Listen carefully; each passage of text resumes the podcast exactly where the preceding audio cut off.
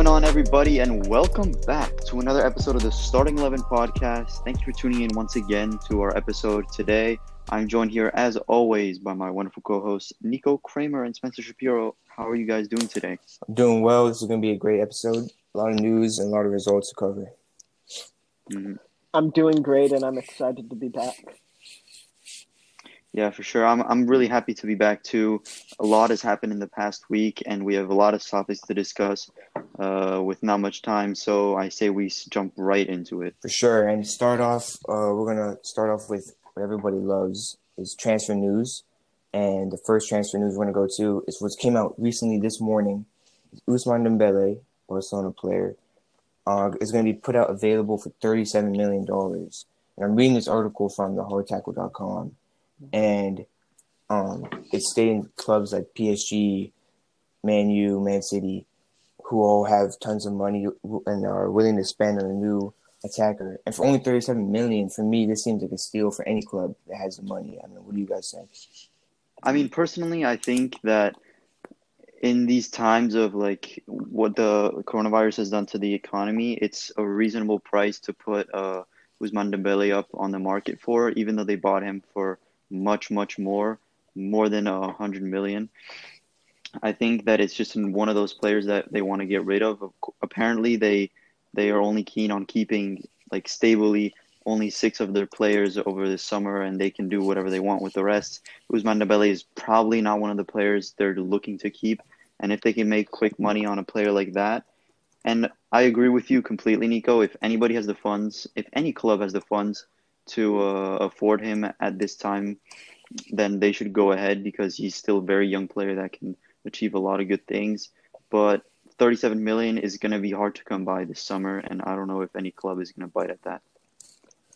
Uh, I feel that Ousmane Dembele, the player he is, even though his currently his head isn't quite where it needs to be in his mentality, but I still feel the potential he has I think any club should be able to bring up the 37 million required, yeah, which is sure. clearly not that great of a sum of money. Sure. And I'm looking at PSG, who in the future are bound to lose one of Neymar or Mbappe. Like Mm-hmm. that's Mm-hmm. not even a question.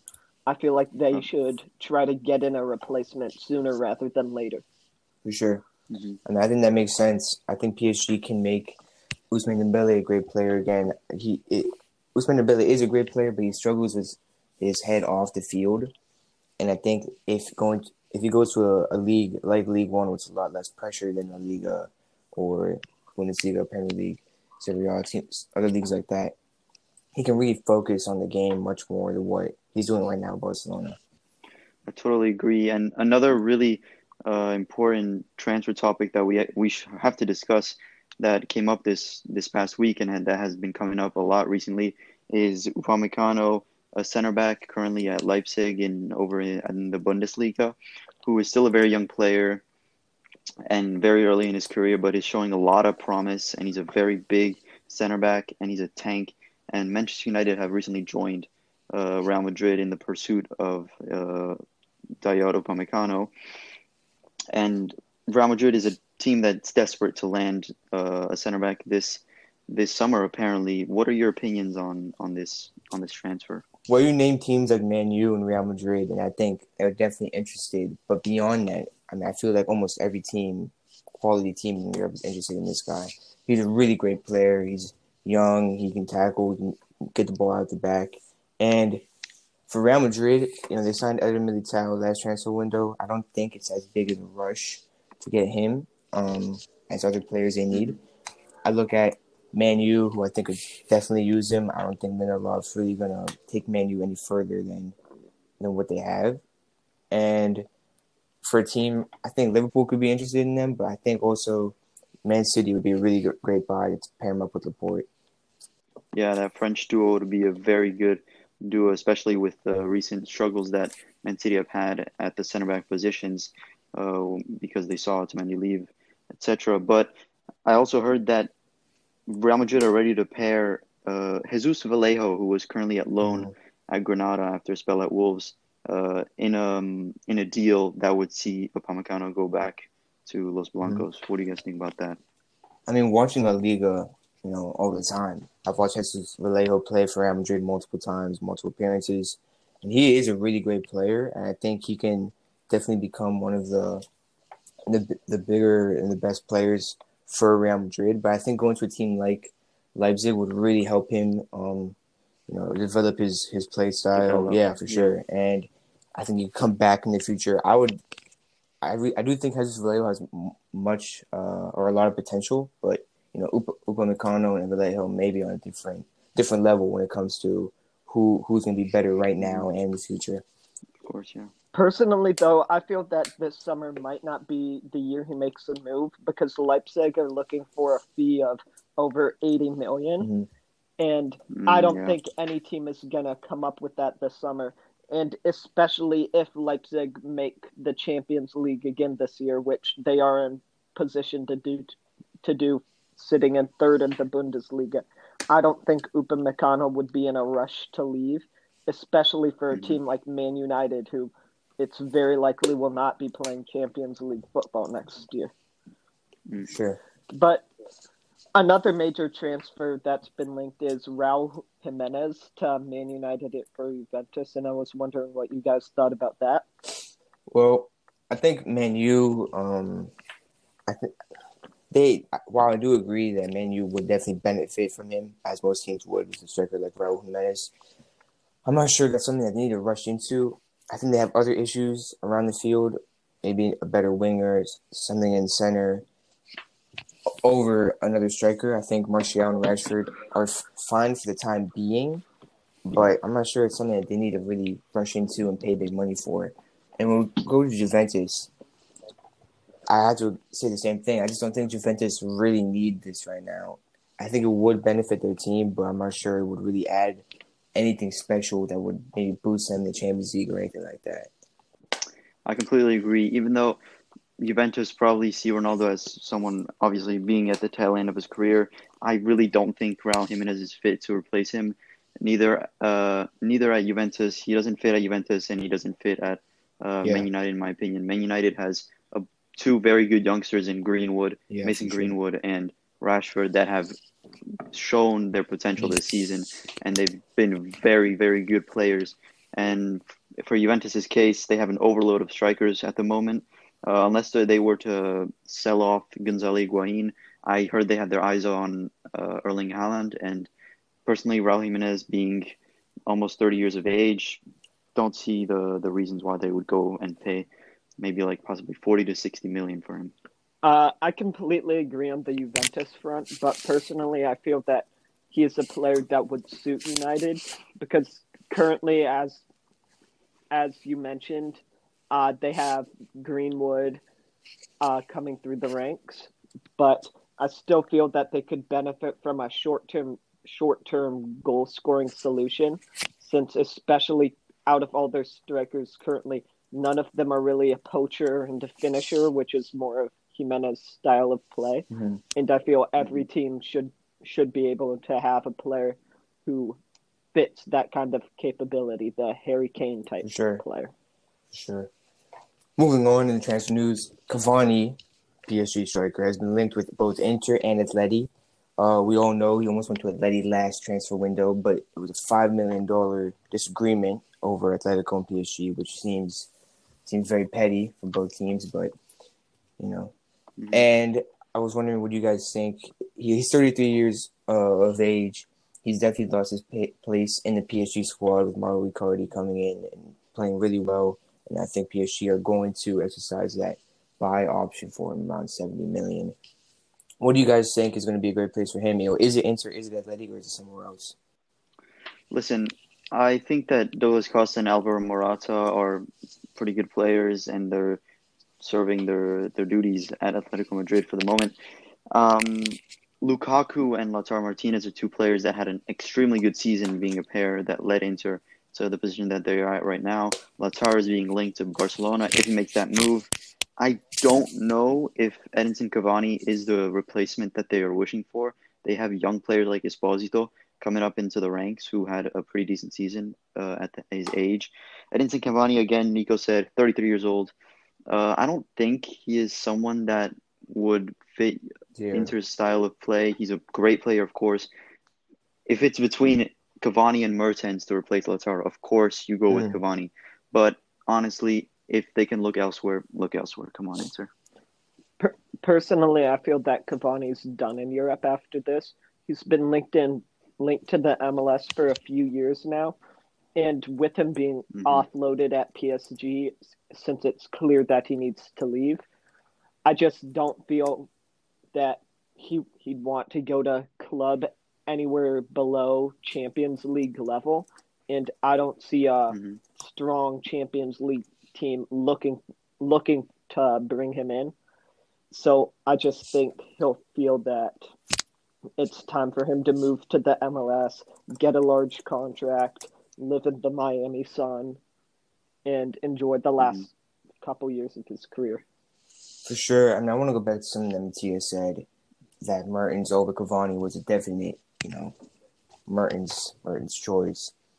I'm not sure if I can agree with that completely though, because you know I look at Mertens' stats this season around 15 goals, which is good, but it's not something that really puts him over or over a guy like Cavani, who has been a lot, in my opinion, proven over the past few years, starting at PSG.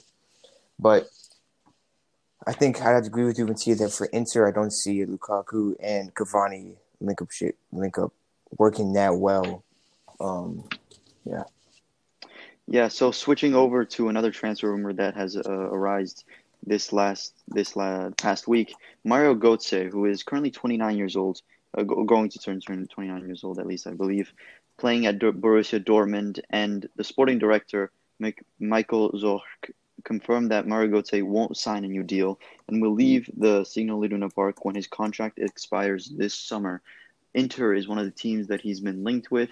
Where do you guys see this guy going? well, I feel bad for Mario Götze because, of course, we know he started at Dortmund and made that move to Bayern. Um, eventually came back to Dortmund, and you know, through multiple injuries and a younger uh, group coming through, he hasn't really been able to kick off at Dortmund once again. I think it makes sense for him to leave. He, he's sitting on the bench uh, game after game. He's just not getting playing time that I think he deserves for being such a great player that he is on the field. For for where he is, uh, for where he could go to, I think Inter Milan would be interesting because I look at the center. I think Mario Götze could play at a ten per se. And I think that's something that Inter could desperately use um, in in the midfield. But I'm just I'm not sure. I'm not really sure where this guy goes. He hasn't played in a while. He may not be able to be at a club as big as Inter, a top top club. Per- uh, personally, I feel that he wouldn't suit Inter at all, especially since they brought Yeah. in Eriksen last winter. And I mm-hmm. just think that with the financial commitment they made to him and his long ter- long term contract, I don't see Götze getting any minutes over him, barring injuries to Eriksen. So I definitely feel that Götze could also benefit from looking for a lower tier club because he's he's won the World Cup, he's won Bundesligas. I think at this point he needs to search for consistent playing time since he really hasn't gotten that for a while in his career. And I just think Mhm. that's something he would enjoy more than more meaning or not meaningless, more trophies that he wins by sitting on the bench. I completely agree with you, and I completely disagree with Nico. I think that on when they're healthy, Inter's midfield is probably the best in Italy, with uh, Sensi coming in from Sassuolo this year, who they're probably going to buy, and Nicolo Barella coming in from Cagliari, uh, along with Brozovic and Eriksen. It's just an amazing midfield. What they need to focus on in full, is fullbacks. But Mario Götze, I would love to see him at Arsenal, honestly. Uh, I heard that Ceballos and Arsenal are not looking to finalize a deal for the Spanish man to stay uh, in London. So I think Mario Götze could fill that spot up quite nicely and kind of mentor maybe uh, the young players in Guendouzi and Willock. For sure, I think he, I think he would definitely fit in at Arsenal. It would be a good move for him. I'm just it's it's hard because I haven't really seen him play much in the last season or two due to injuries, due to being benched. I'm not Yeah. sure Arsenal's willing to spend the money on someone who hasn't been getting the game time needed to, um, you know, to really show what he's what he's worth recently. And for Inter, while I do agree that going to Inter would not be the best move, um, I agree with you guys on that. I think Inter's midfield, while I agree, you know, Eriksen is a interesting choice since Antonio Conte has has gone him into the club. He he hasn't played him very much, and that's something that's really interested me because he really wanted Eriksen to come. Yeah, I think he's Uh, overrated. Yeah, I think I think a little bit. Just a little true. bit. I think I that mean, move think- was overrated. I think that is true. So in Barella and Sensi, who are good players, and they're definitely players that can play and play at a high level, but the mid still young. Still young. But the midfield is something that Conte has been complaining about this season, um, more in the attack, more in the defense, and that's why he brought in Eriksen. For Even depth. though he's not playing that much, he's brought in Eriksen to fill that. So I think while it wouldn't really be a great move for Inter, it's a move that if they can get on the cheap, maybe twenty five million or around that area, it would be something that they could, yeah, definitely Be a a good good backup, backup, yeah. to have to bring on the field maybe the last you know 30, 40 minutes if, if needed. I'm kind of adding adding on. I feel that this should have been established clearer, but recent reports have actually been saying that Mario Götze is going to leave on a free, and it was confirmed by Borussia Dortmund. Okay. So it wouldn't Mm. actually be a transfer fee. So I also feel that yeah, that changes that it. changes a that lot. changes it a lot completely. But going back to the Arsenal link, personally, I don't feel Mario Götze could would suit there at all, especially since they already have Mesut Ozil, who is kind of their creative link. And I think in any game that will require that link, uh, Mikel Arteta would like to stick with Ozil, and if, Mhm. if they don't need a link, he prefers to play with two center mids and a CDM, which could be Guendouzi, could be Xhaka, rather than Mm. having Yeah. a cam. So I just don't see Mhm. Mario Götze getting necessary minutes at Arsenal. Yeah. I mean, because of the the recent economic effects, I think that Arsenal really need to offload Ozil. Uh, and he hasn't really been playing that well recently in the past few years, and his contract is just insane to me. Why they why they even offered him that contract tra- contract in the first place? Uh, speaking about Götze at Inter, though, if the free the transfer the the free deal does change a lot, in fact, and in my opinion, it all comes down to what Mario Götze wants for himself. Uh, being in the, his late twenties, I think he still has something to offer uh, on a Champions League team. It just depends on whether he wants to be a backup on a Champions League team or a starter on like a Europa League team, something like that. But being going to Inter would just mean he would be a backup. But it is true that Antonio Conte has has proclaimed that he doesn't have enough depth, and so if if Götze chooses to be one of those players that can fill in when needed, then that's that's a choice that he should make, and it would be a good move for Inter if he's ready to. Another big role. transfer news coming out is Douglas Costa has been linked to Man United over the uh, recent hours. I view this in a, in a few ways. I think uh, Man U could use this player, and I, I think Douglas Costa has been underrated the past few seasons. He's, he's really good at Bayern. Yeah, for sure. I think he's been pretty good at Juventus. Hasn't really been, been getting the game time. He hasn't been a consistent starter, which has hurt his game time, hurt his performances. That that as he's well. been injured a lot. So I think once again, while Man U could benefit from this, I just don't think it's that's where they need to improve their their their their lineup right now. Hmm. Um, I mean, we, what are you guys' takes on this? Mhm. Uh, I think Douglas Costa is a player who could suit Man United. Uh, one thing that they're lacking is an experienced attacker, and they tried to bring it, bring one in in Odion Ighalo, but obviously Douglas Costa is certainly levels above. So I definitely think Douglas Costa is someone who could help in the development and also give them a short term mm-hmm. boost in their current play from the attack. I definitely agree with that. I think that it would be a bad move for Juventus to let him go on anything other than a player swap deal or including him in a player swap deal that would benefit Juventus, especially in that midfield. Douglas Costa has indeed struggled a lot with injuries and playing time because that Juventus attack is very overloaded, has been very overloaded recently, and they don't they don't normally play a, a formation that uh, puts him on the wing and allows him to be the electric winger that he uh, can be at all times. And he's very he's indeed a very good player that would add a lot to Manchester United. Would start over Anthony Martial, and would be a very electric player for them. He's reaching the tail end of his prime years, and I don't know how much he they would be ready to offer for him. Uh, but this year he's been a savior for Juventus at a lot of times, especially in the Champions League. We remember that beautiful goal that he had. I don't remember against who, but they saved him in the la- he saved them in the last minute. So I think if Juventus can offload a couple of attackers and keep Douglas Costa, I think it would be a good move, and then sell him maybe next next year where they can make a bigger profit. Yeah, for sure. And another big transfer news coming out is Serginho Dest is linked to a number of big clubs. Uh, one of them being Barcelona, and that was also fueled with an Instagram video in which he posed in a Barcelona full kit. And I just wanted to mm-hmm. hear what you mm-hmm. guys thought about that.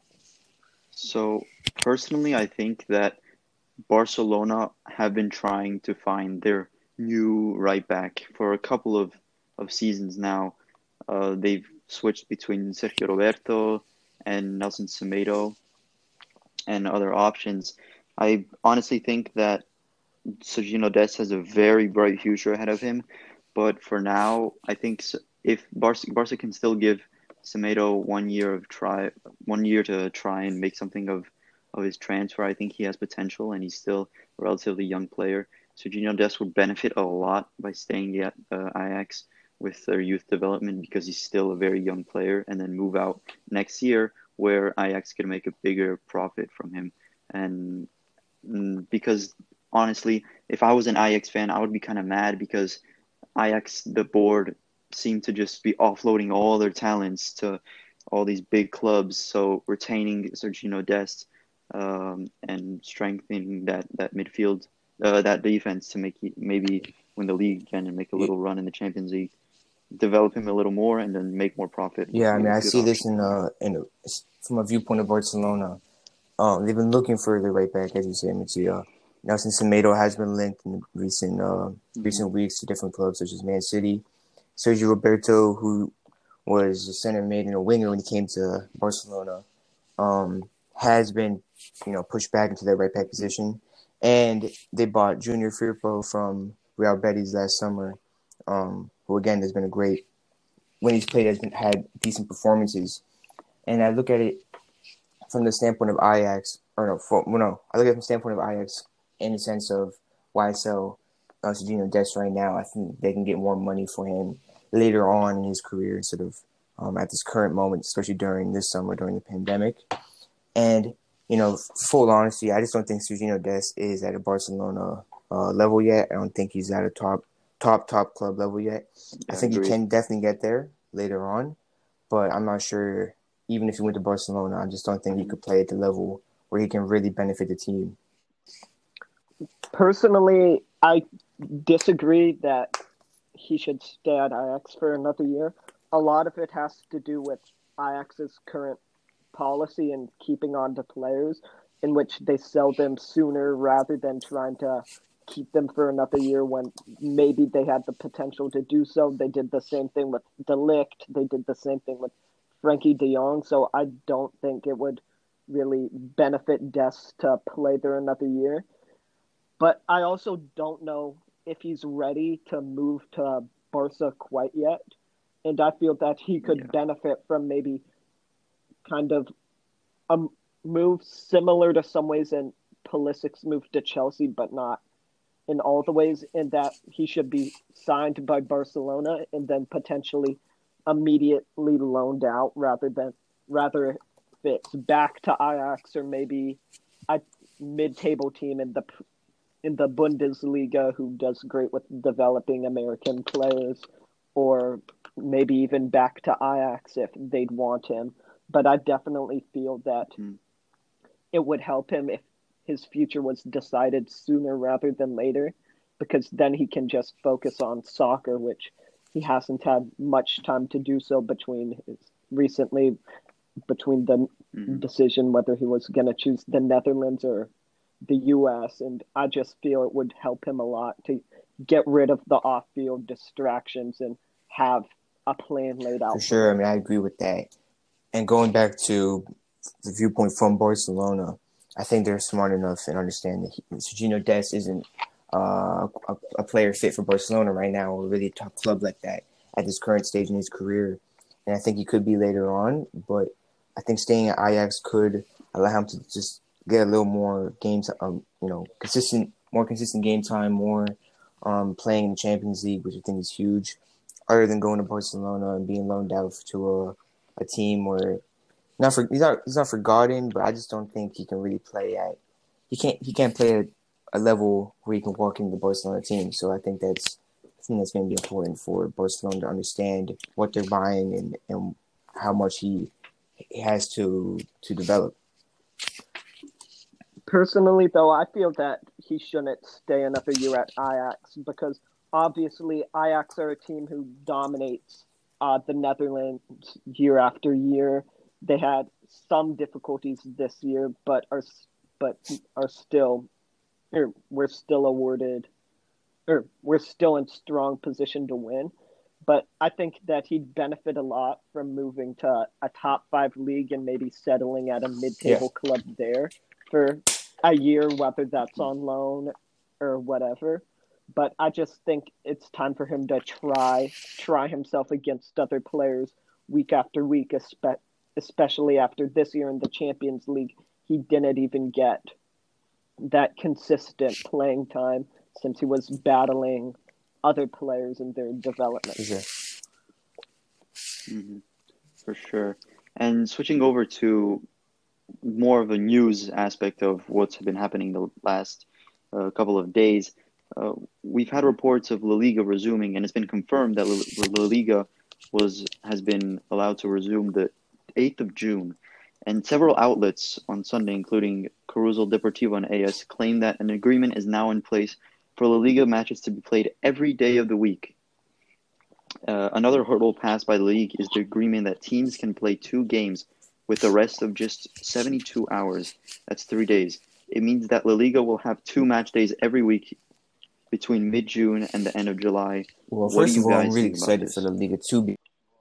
You know, I watch the league all the time for years, and I just love it's my favorite league, my favorite teams. I think it's the best league.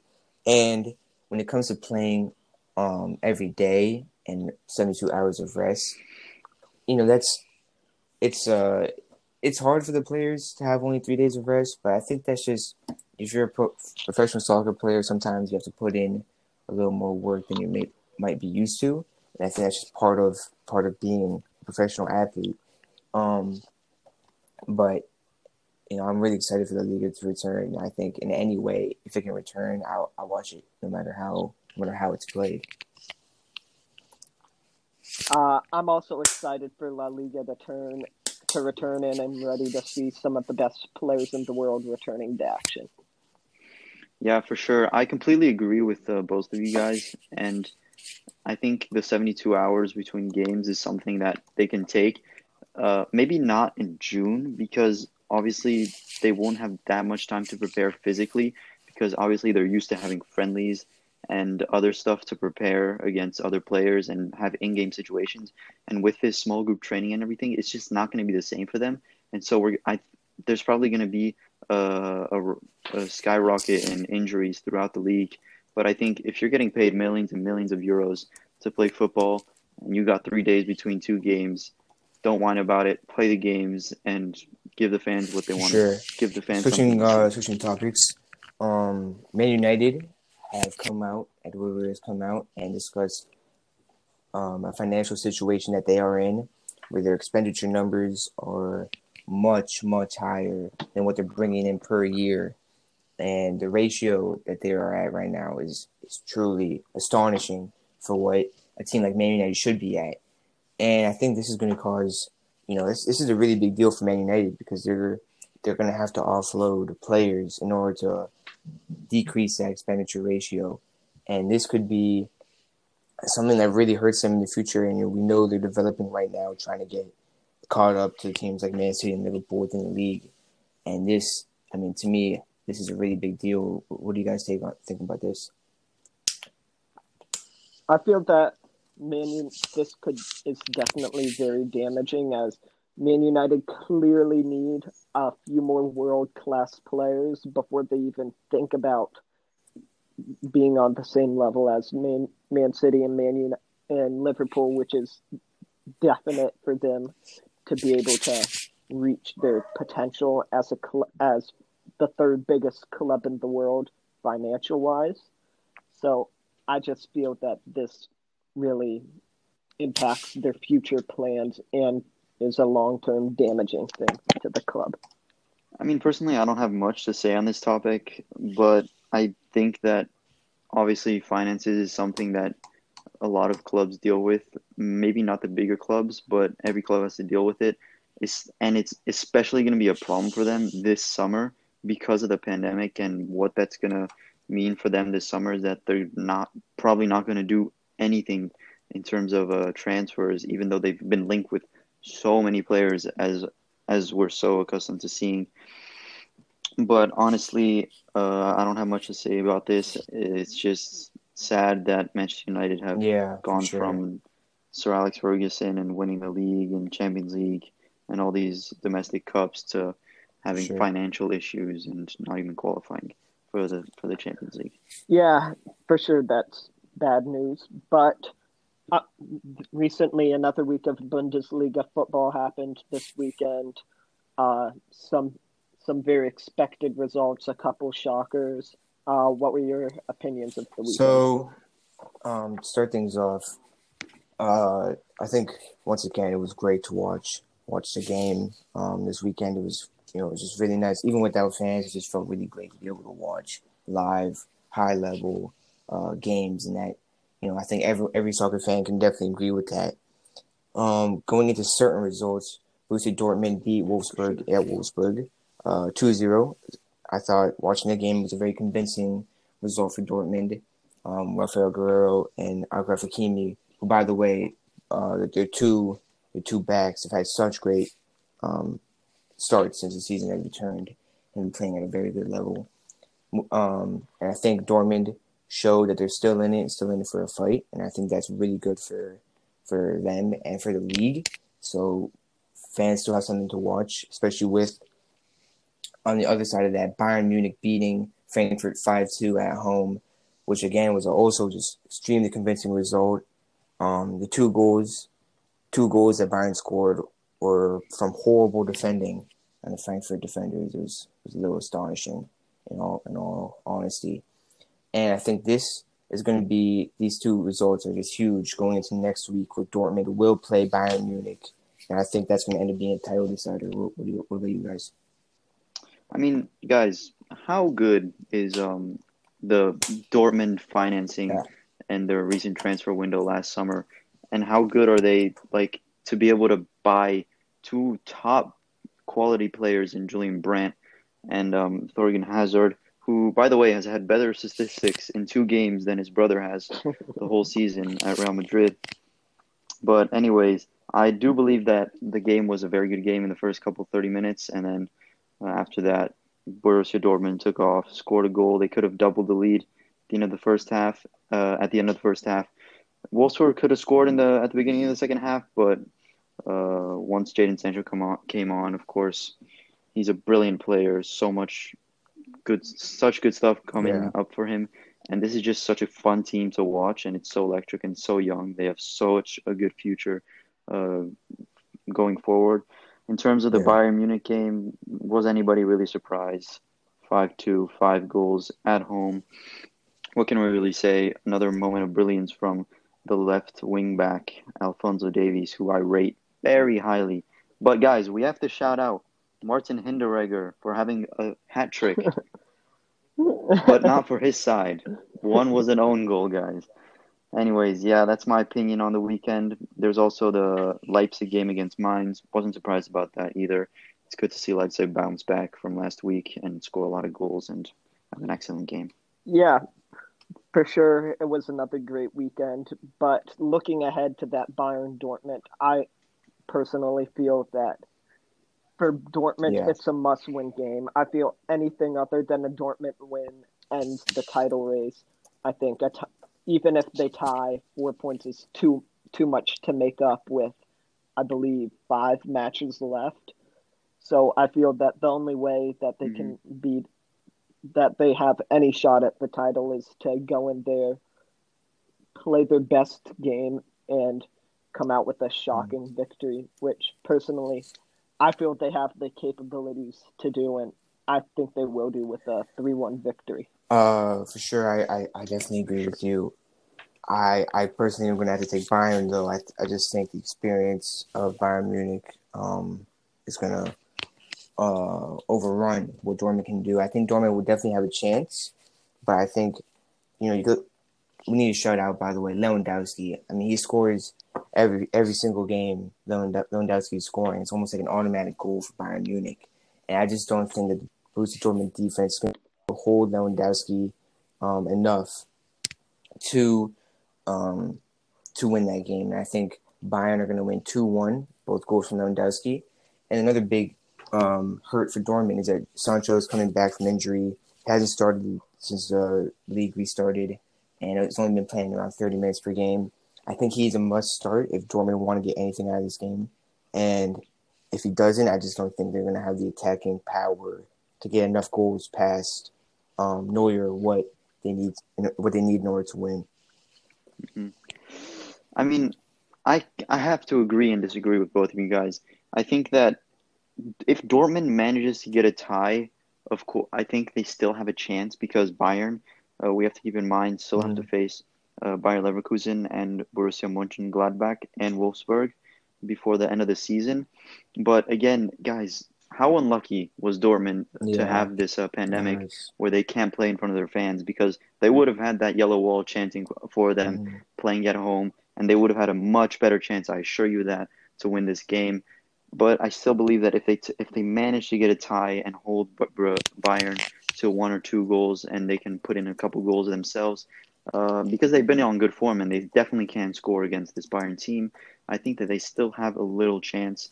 Uh, but again, they still have to play Leipzig, so we'll see. It's going to be Sure. a very tight season still, and I'm going to enjoy every bit of it. And moving on to uh, the final topic of today, and this is not news, this is not transfers, but this is just overall uh, a little argument, uh, debate topic that we're going to be including into our, our podcast at the end of every episode. Uh, and today's one is the most iconic goal from our lifetime. So we're all born in 2003. Uh, in your opinion, guys, what are some of the most iconic goals for club and for country? Uh, and what are the most icon? What is the most iconic goal? So you guys are gonna have to pick one. Let's go. Um, I'm gonna choose Sergio Ramos's last minute header against Atletico Madrid in the Champions League final, send it to overtime. Um, I remember watching that game live. I thought it was over, as as did most, um, as did most people watching the game, and it was truly truly an astonishing moment to see Sergio Ramos rise above, head it into the bottom left corner against Thibaut Courtois, and it was something that I just I'll always remember for the rest of my life. There may be a little bias in that, but I just something that I think every soccer fan can agree was an amazing moment um, for Real Madrid, who eventually went on to win the game in overtime, and for Sergio, for Sergio Ramos, yeah, who sure. who netted that goal and the captain, you know, saving the team. It, it was just an amazing moment for sure. Uh, for me, though, the most iconic goal for club in this in this in our lifetime, without a doubt, is Sergio Aguero's last-minute league title decider versus QPR. The circumstances that got them Mhm. there just puts it above winning the league with the last kick of their season, the season over their biggest rivals. That insane comeback from two-one down at the 90th minute to win it. Fergie's reaction at Sunderland, everyone just going insane, the pitch invasion. I feel that alone puts it up there, but also what it sprung afterwards, in that it allowed Man City to create the dynasty. It laid the framework for what Pep Guardiola is bringing in now. It allowed them to develop as a Mhm. club And I feel without that goal, there's no Pep Guardiola, there's no Invincibles.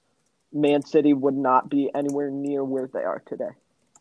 Yeah, we definitely have to appreciate the genius of the Super Mario providing that assist to Aguero. And without him, nothing would have happened. So, but my, my I I have a choice, obviously, but we have to give an honorable mention to Messi's three-two goal against Yes, Real Madrid sure, to win the game in extra time um, in the final minutes with the jer- with the jersey hold up on away at Bernabeu. That is an Yeah. iconic Yeah. picture. I don't know if I don't know if the goal is iconic, but the That is, celebration is, without a definitely doubt the very iconic. celebration. Uh, but my choice is the Troy Deeney goal in Yeah, that's- 2013 that's versus Leicester amazing City uh, to send Watford to the final of the playoffs. I it, it it might not be the most iconic because it didn't send them to the Prem, but it sent them to the final of the playoffs. But still, uh, no matter the age, if you follow soccer, you've seen this everywhere on social media. Every year, we we we watch this over and over again. This goal is just insane with the penalty stop last minute and Watford going down on the other end. Troy Deeney banging it in and all the fans just crowding on the on the pitch. It's just for sure. an insane goal and in my opinion a very very iconic one. But moving on, So uh, what are you country- guys' oh. choices for in terms of For me, the most. Uh, for me, the most iconic country goal is Iniesta's World Cup 2010 win over the Netherlands. I feel that winning Mhm. Spain their first World Cup in extra time, capping off that Spain's golden generation of players, I think that just has to be the most iconic goal for For country. sure, I would definitely agree. That was my choice as well. Um. I remember watching that game live as well, and that was an amazing moment. Um, it's such an amazing goal. Uh, Fernando Torres playing it over to Iniesta, and Iniesta hitting it home. And yeah, first ever champions, first ever, Jesus, first ever World Cup for Spain, and it was definitely something that will go down in history as one of the best best goals uh, ever in the game. I have to agree with both of you. Uh, Iniesta's goal was very iconic to win them their first World Cup ever, and to score in such a moment in extra time in the dying last minutes of the game. It was very iconic with the taking his shirt off and everything. Uh, but I have to give an honorable mention to Fabio Grosso against Germany, and uh, because of the brilliance of Pirlo's assist and Mario Götze uh, against Argentina in 2014 to that would later go on to win Germany's fourth title ever. But guys, that's all that we have for today. I hope you guys enjoyed the podcast. Thank you again for tuning in once again, and um, I hope this we hope to see you guys uh, on Sure, the next thank you guys for episode next Sunday coming out.